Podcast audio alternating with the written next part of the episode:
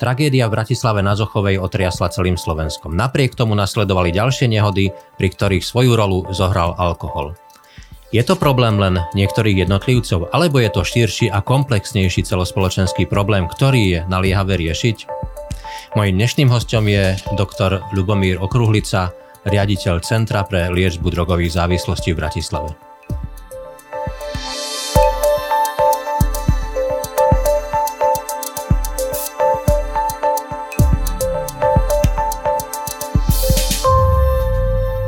Pán doktor, vítajte u nás. Dobrý deň, prajem. Hneď na úvod sa vás pýtam to, čo, čo sa vás pýtajú v týchto dňoch určite mnohí. Ako je možné, ako si to vysvetľujete, že po takej obrovskej tragédii, ktorá naozaj otriasla celým Slovenskom, každý o tom musel vedieť, počuť, čítať, nasledovali ďalšie a ďalšie nehody, priam nakumulovanie v priebehu niekoľkých dní, kde bol alkohol. E, je to niečo, čo, čo nezabrzdí týchto ľudí? Je to niečo, čo zaraďujeme medzi neprenosné skúsenosti? Ako si to vysvetľujete? Pán redaktor, veľmi dobre ste to povedali v tej otázke. Ono je to celospoločenský problém a je to nielen izolovaná vec. Je to stav, e, stavu postoja tejto spoločnosti k pitiu e, a problém s alkoholizmom má e, slovenská spoločnosť e, kontinuálne. E, ja by som povedal tak, že teda odokryl sa ten problém viacej po tejto tragickej nehode, ale on tu bol aj predtým. Aj mm-hmm. predtým boli tie dopravné nehody, len sme to už viac menej sa to ignorovalo vo verejnosti, aj keď to v médiách sa objavovalo, nebolo to také... Že tá obrovská tragédia to odkryla. Áno, táto mm-hmm. odkryla.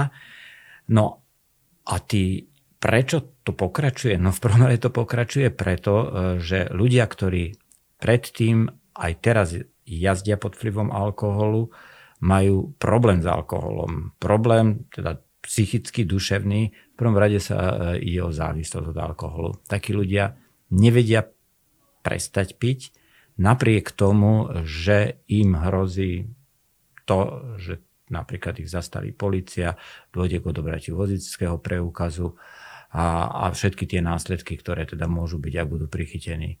Oni musia, to je v ich ponímaní, ďalej riadiť motorové vozidlo, lebo musia ísť do práce, lebo sa musia e, živiť tým, že jazdia motorovým vozidlom, lebo sa musia postarať o rodinu, voziť deti do školy, do škôlky a podobne.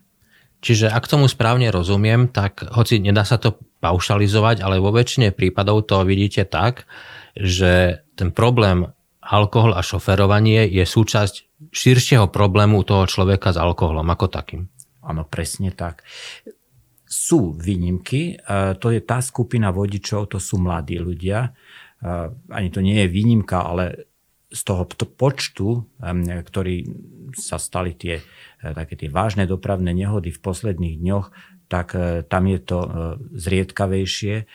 To sú tí mladí, ktorí v priebehu nejakej oslavy, väčšinou to býva z piatkova na sobotu, zo soboty na nedelu a niekedy inokedy sa v spoločnosti opijú a niekto z nich sadne za volant a riadi motorové vozidlo. Čiže nejedná sa v, u týchto ľudí, to je tak do takého 25.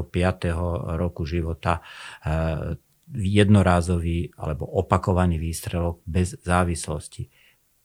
Triciatnici a starší, ktorí riadia pod vplyvom alkoholu, tí dobre vedia, že čo im hrozí a napriek hmm. tomu biologicky ich to nutí aspoň tú hladinku v sebe mať. Pretože inak by boli, mali by abstinenčné príznaky, boli by nesústredení.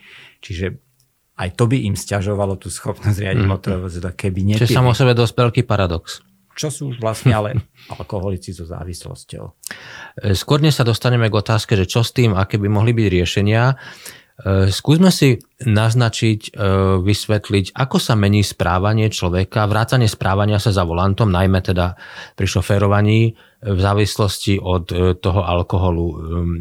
Tie dopravné nehody, ktoré sme spomínali, tam, tam bolo to 1,6, 1,8 a aj viac dokonca. Čiže čo pri takejto hladine alkoholu? Čo to s tým šoférom urobí? No ide o to, že e, o akom človeku hovoríme. Ak hovoríme o človeku, ktorý je v podstate triezvy konzument alkoholu, to znamená občas, keď teda e, v situácii, kedy nemá nejaké duševné alebo telesné problémy a tak, tak e, e, to je iné, ako keď hovoríme o človeku, ktorý pravidelne konzumuje alkohol. Nemusí byť hneď silne závislý, ale pravidelný konzument alkoholu. U tej prvej skupiny už aj malé množstvo robí problém. Uh-huh. U toho, kto je závislý, ten, keď má pri riadení motorového vozidla e, nulovú hladinu alkoholu v krvi, koncentráciu, tak má problém. Nevie sa sústrediť, prípadne sa potí, trasie, čiže nie je schopný dobre riadiť. Ten si musí vypiť a keď už má 2-0-3 promile, vtedy sa upokojí a riadi relatívne, relatívne hovorím, bezpečne. Čiže to je ten paradox pri tých e, ľudí s hm. závislosťou čo je väčšina z tých, ktorí v tých posledných dňoch, ale aj v minulosti opakovane spôsobili dopravné nehody. Ako náhle potom stúpa tá hladina, tak sa potom aj e, znižuje ďalej a ďalej tá schopnosť primerane riadiť motorové vozidlo.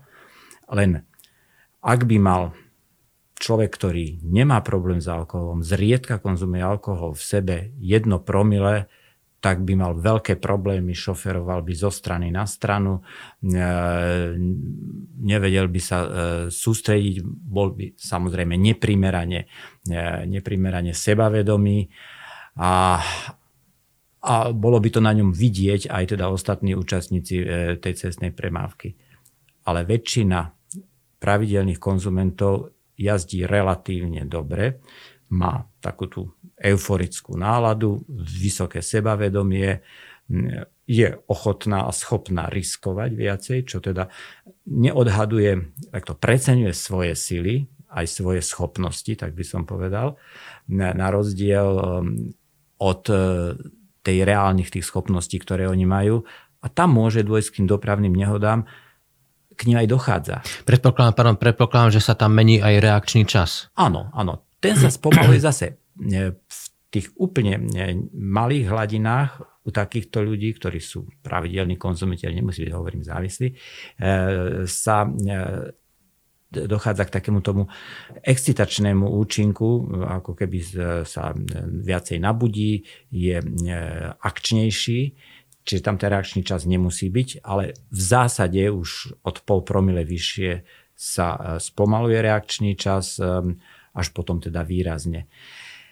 Keď to už ide okolo toho 1,5 promile, tak tam už potom sú jasne aj u e, bežných konzumentov alkoholu narušené tie schopnosti koordinácie, teda nie len u takých tých výnimočných, ale aj u tých pravidelných, to sú takí, čo si čo denne dá 2 deci vína, alebo každý druhý deň vypije pol litra, alebo 2-3 pivka a takto čo môže, nemusí byť závislosť, ale už je to, eh, by som povedal, eh, súčasť jeho eh, životného štýlu, tak tam už potom pri tých vyšších hladinách takisto sa výrazne zhoršujú tieto schopnosti.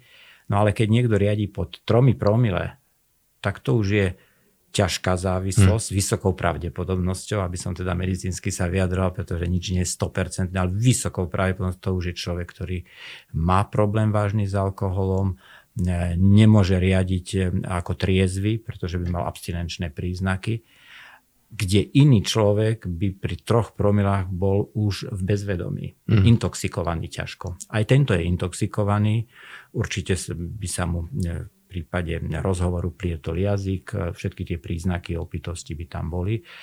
Ale to, že ešte je schopný ako tak riadiť motorové vozidlo, to znamená, že je adaptovaný na veľké množstvo alkoholu.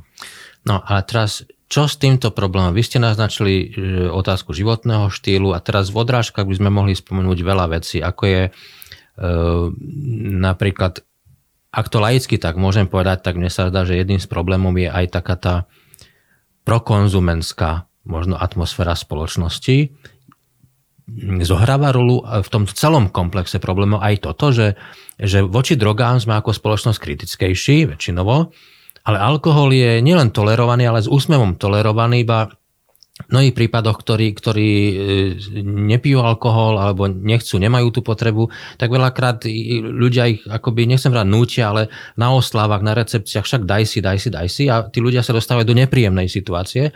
Je aj toto súčasť problému, toto nastavenie atmosféry v spoločnosti, také tolerovanie alkoholu? No určite áno, tam potom už treba sa ďalej pýtať prečo a prečo to tak je.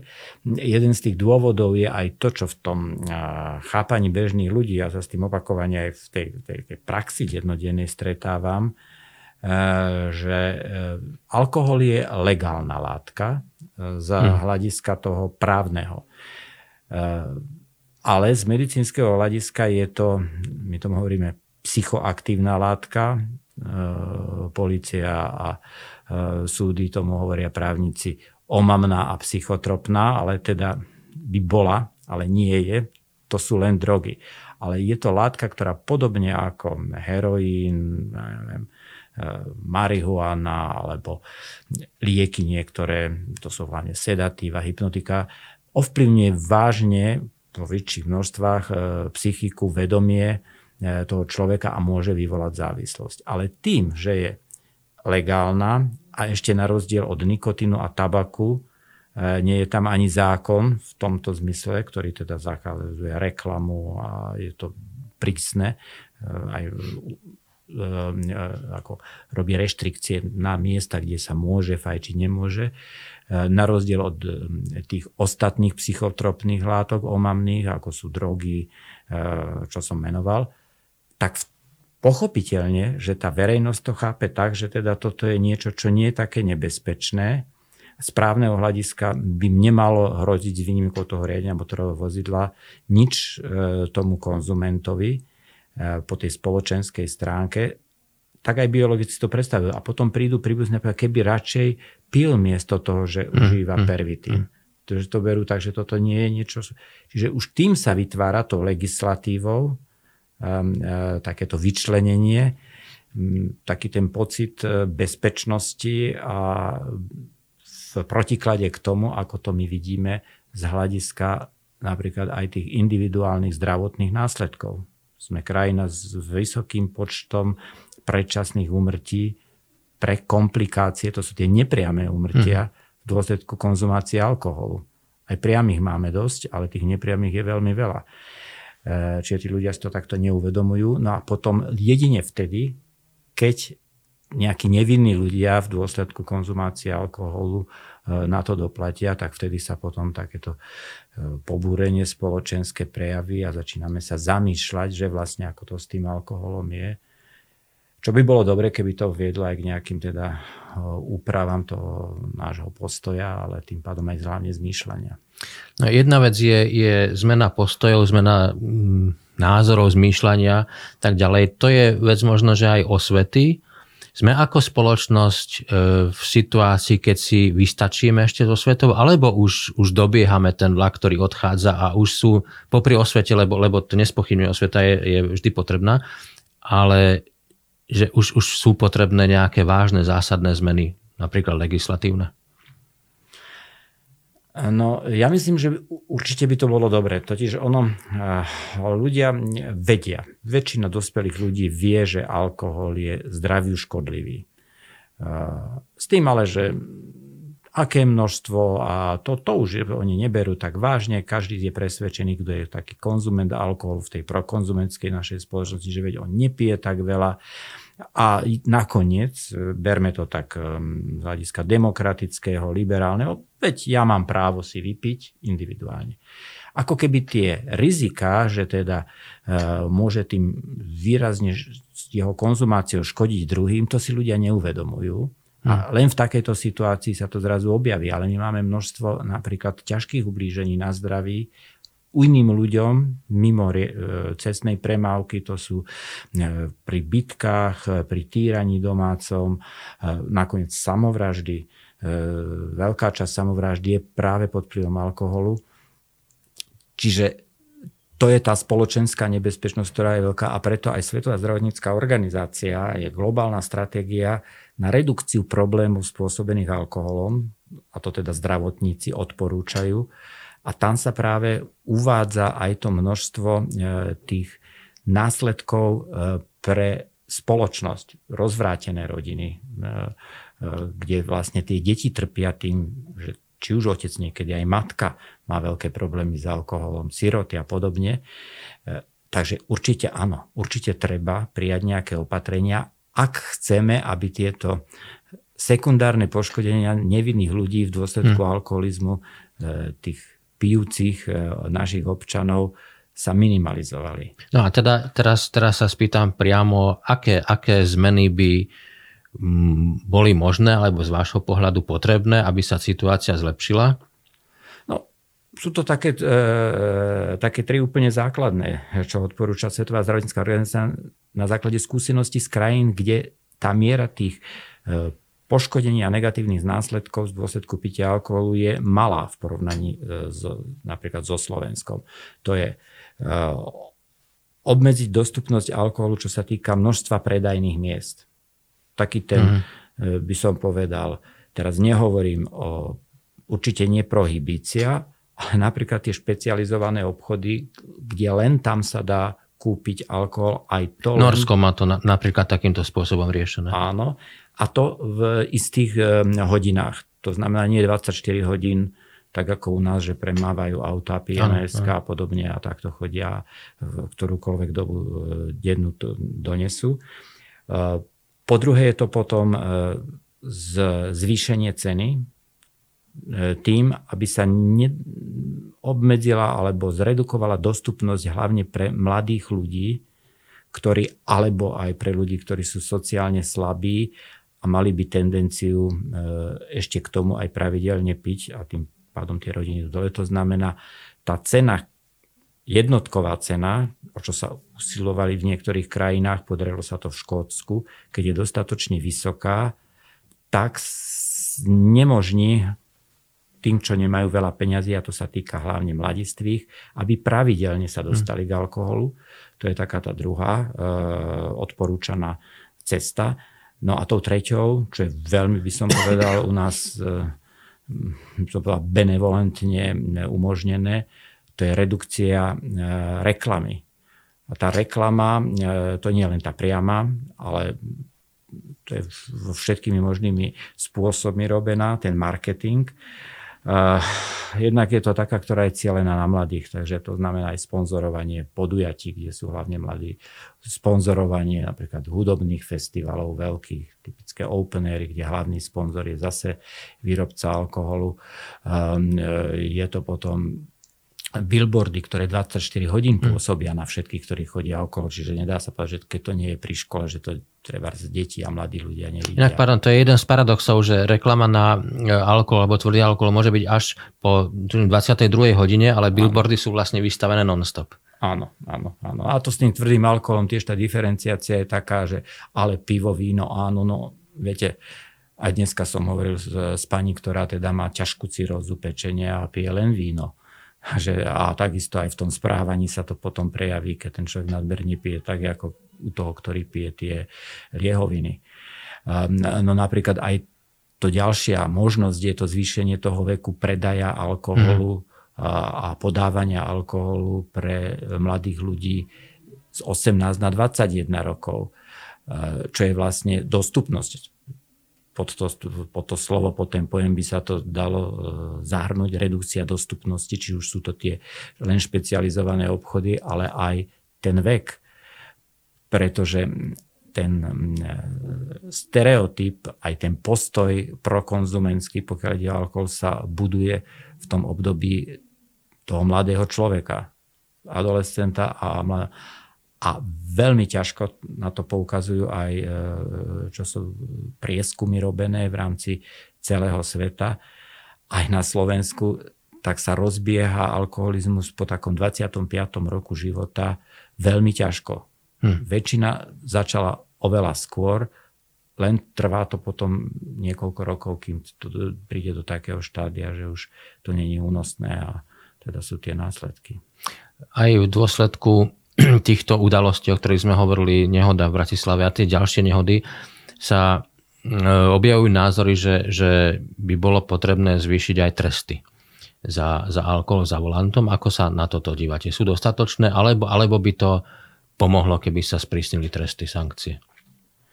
No ja som povedal, že čo by pomohlo, len zase to musí byť aj celospoločenský konsenzus, e, ktorý myslím, že ťažko dosiahne. E, jednak e, to, čo by naozaj bolo, keby sa efektívne využila tá možnosť teda zabaviť to vozidlo tomu človeku, ale uvedome si tie všetky následky pre rodinu a podobne. Keď sa mu zoberie vodičák, je to vlastne to isté len s tým rozdielom, že nemohol by bez vodičského ďalej šoféra, čiže E, zabaviť vozidlo, čo je podľa mňa veľmi silný a samoizolovanie to nerieši situáciu v spoločnosti.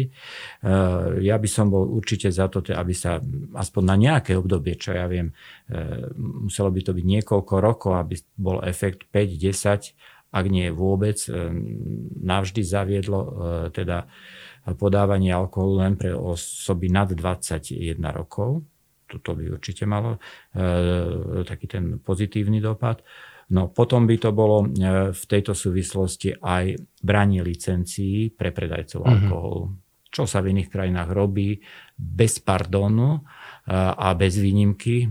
U nás už to, že vlastne tú licenciu môže dostať od trafiky až po e, teda pre čerpacú stanicu pohonných hmot každý a cez cukráreň, tak to je jedna vec tej dostupnosti, ale súčasne, ak to poruší, tak teda brať tie licencie, zakázať reklamu na alkohol. Na istú dobu by to asi, nie asi, určite by to pomohlo, len keď toto, ako som to vymenoval, si predstavte, ten lobbying tých stakeholderov, tých, čo majú in, záujem, teda v opačnom smere, keď dneska som počul, že vinárom klesli, e, hmm. kresol dopyt, no tak potrebujú, aby im štát pomohol, aby sa im aj ten dopyt vrátil tým pádom aj tie peniaze. A takto ideme od e, jedného podru- čo je úplne legitimné, ja tomu rozumiem.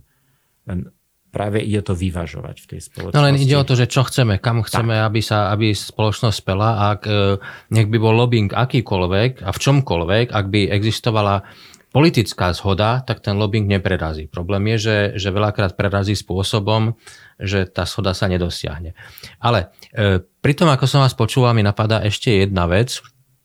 To je, to je znovu v tom širšom kontexte, to je dodržiavanie pravidiel. Lebo alkohol vôbec, alkohol za volantom je, je porušovaním pravidiel noriem predpisov.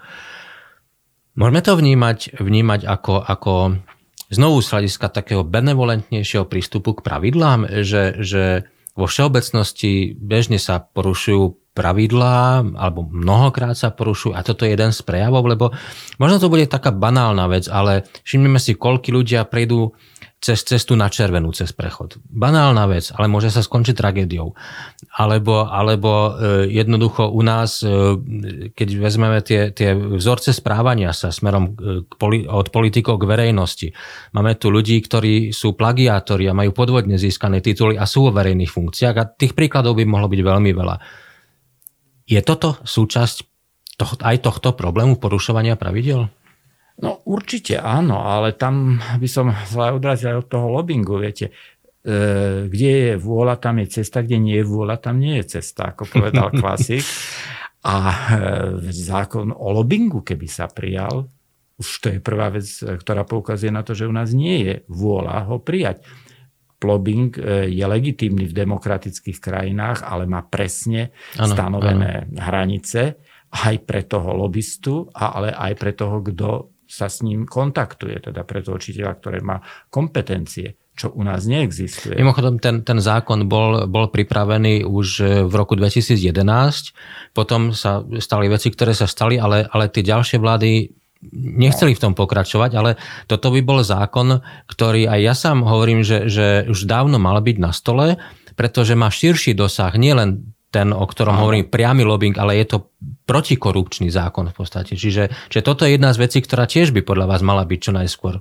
No, no určite, pretože zase je, je legitimné, ja som za to, aby aj lobbying bol aj tých, ktorí teda... A s jasnými pravidlami. Áno, aj ktorí sú producenti alkoholu, ktorí predávajú alkohol, či je to Oreka alebo kto. Veď oni patria do tej spoločnosti, len ide o to vyvažovať ehm, ten, ten profit a tej výroby a z predaja alkoholu s tými škodami, následkami a rizikami.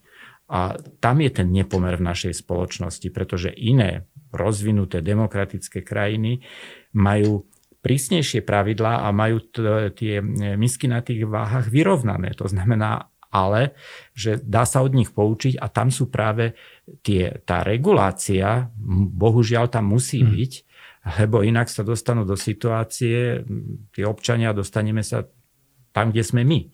No, a ak to chceme zmeniť, tak sa toto bude musieť e, zmeniť. No a ak nie, tak to bude pokračovať, ale potom sa nesmieme čudovať a nemôžeme vytrhnúť izolovanie e, jeden problém, to je alkohol v cestnej premávke ano. od tých príčin.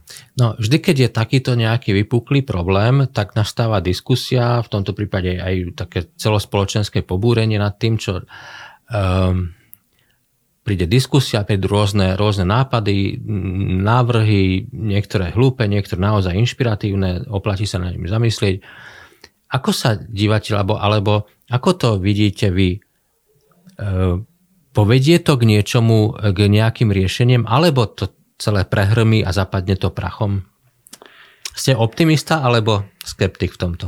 ja neviem, aby som povedal, že možno, že realista, lebo vidíte, že dneska e, v tej konkurencii tých problémov, ktoré sú spoločenských e, v súčasnosti, celospoločenských aj medzinárodných, e, to, to je len jeden. Áno, v tých, tých pokojnejších obdobiach by to hm. bolo, malo podľa mňa väčšiu šancu, aby sa nejaké tie opatrenia prijali. Ono, ešte sa ešte no, potom k tomu, čo u nás beží. Toto bude taká ako e, skôr kampaň za čo aj, boja proti alkoholizmu v úvodzovkách alebo niečo zmeniť a to zase prehrmí. Hmm. To je úplne sociálne, psychologicky pochopiteľné, tak to bolo bývalo aj v minulosti. Kdežto e, taká tá, ten marketing na konzumáciu alkoholu, ten pokračuje stále. Ten, ten je a je veľmi dobre financovaný. Viete, jedna z takých tých foriem, ktorú najviacej, ako by som povedal, je taká najmenej zrejma verejnosti, to je ten content marketing obsahový. Tam máme v médiách, v týždenníkoch, ako sa neviem, e, pasujú rytieri vína, sú to známe osobnosti, ministri bývali a podobne. Dáva sa tomu taká, taká tá gloriola nejakej tej kultúrnosti, vzdelanosti a podobne. A rôzne informácie, e, ktoré sú, toto stále beží. Jež toto len prejde. Čo by pomohlo, keby u nás e, začala fungovať naozaj ten, máme národný akčný plán pre problémy s alkoholom, ktorý sa znova ako obnovil v decembri minulého roku na ďalšie obdobie niekoľkých rokov.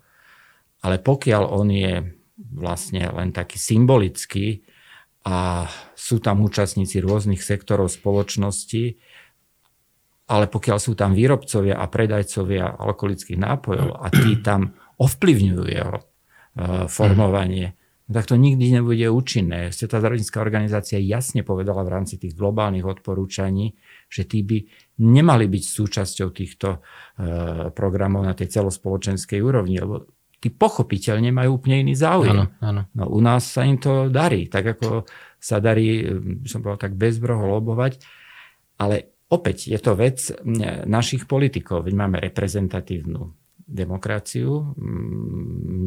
Európske stretnutia bývajú k tej politike protialkoholovej aj z hľadiska zdravotníkov tak tam tiež bola.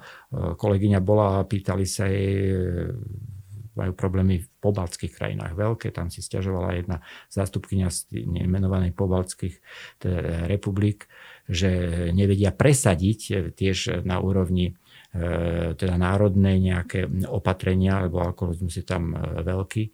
No, ste si ich zvolili, tak si zvolte iných. A my máme reprezentantov, a to je zase tá ďalšia, by som povedal, veľmi silná, silný prejav toho, aká je tá situácia vážna, že naši politici e, pri každej príležitosti, ale úplne bežne sa objavia s pohárom v ruke. V médiách e, e, tak sa prezentujú ja viem, Eh, odmeňovania, mm, keď sú menovania rôzne, eh, oni sami si pripíjajú, čo zase médiá eh, ďalej do tej našej spoločnosti dávajú, čiže sú vzorom toho. prokonzumentského spôsobu života boli aj také nápady, že by v parlamente nemal byť alkohol, mali by sa podrobiť naši poslanci pred tým, ako idú hlavne hlasovať dýchovej skúške. Viete, lebo takí ľudia inak rozhodujú. Ja viem, že oni rozhodujú pod vplyvom toho svojho šéfa strany, ale ako tá citlivosť u ľudí, ktorí E, sú pravidelní konzumenti alkoholu, e, aj z hľadiska empatie, aj toho spoločenského e, cítenia je o mnoho nižšia a o mnoho ľahšie, by som povedal, rozhodnú aj také tie drastické opatrenia, respektíve to ignorujú. Čiže naozaj už tu by sa malo začať dôjsť k nejakej zmene. Žiadny politik, podľa mňa verejný činiteľ, to môže byť aj na tej nižšej úrovni, by nemal určite nepropagovať konzumáciu, ale nepriamo nemal by sa e, na verejnosti e, objaviť e, s pohárom v ruke. No. Bohužiaľ sa to u nás deje. Ja dúfam, že po tejto situácii, ktorá teraz bola, už viac nebudeme vidieť napríklad na televíznych obrazovkách alebo na sociálnych sieťach fot- fotografie našich e, čelných alebo aj iných predstaviteľov e, s alkoholom v ruke. To by bolo hneď, aké by sa aj oni za to zasadili.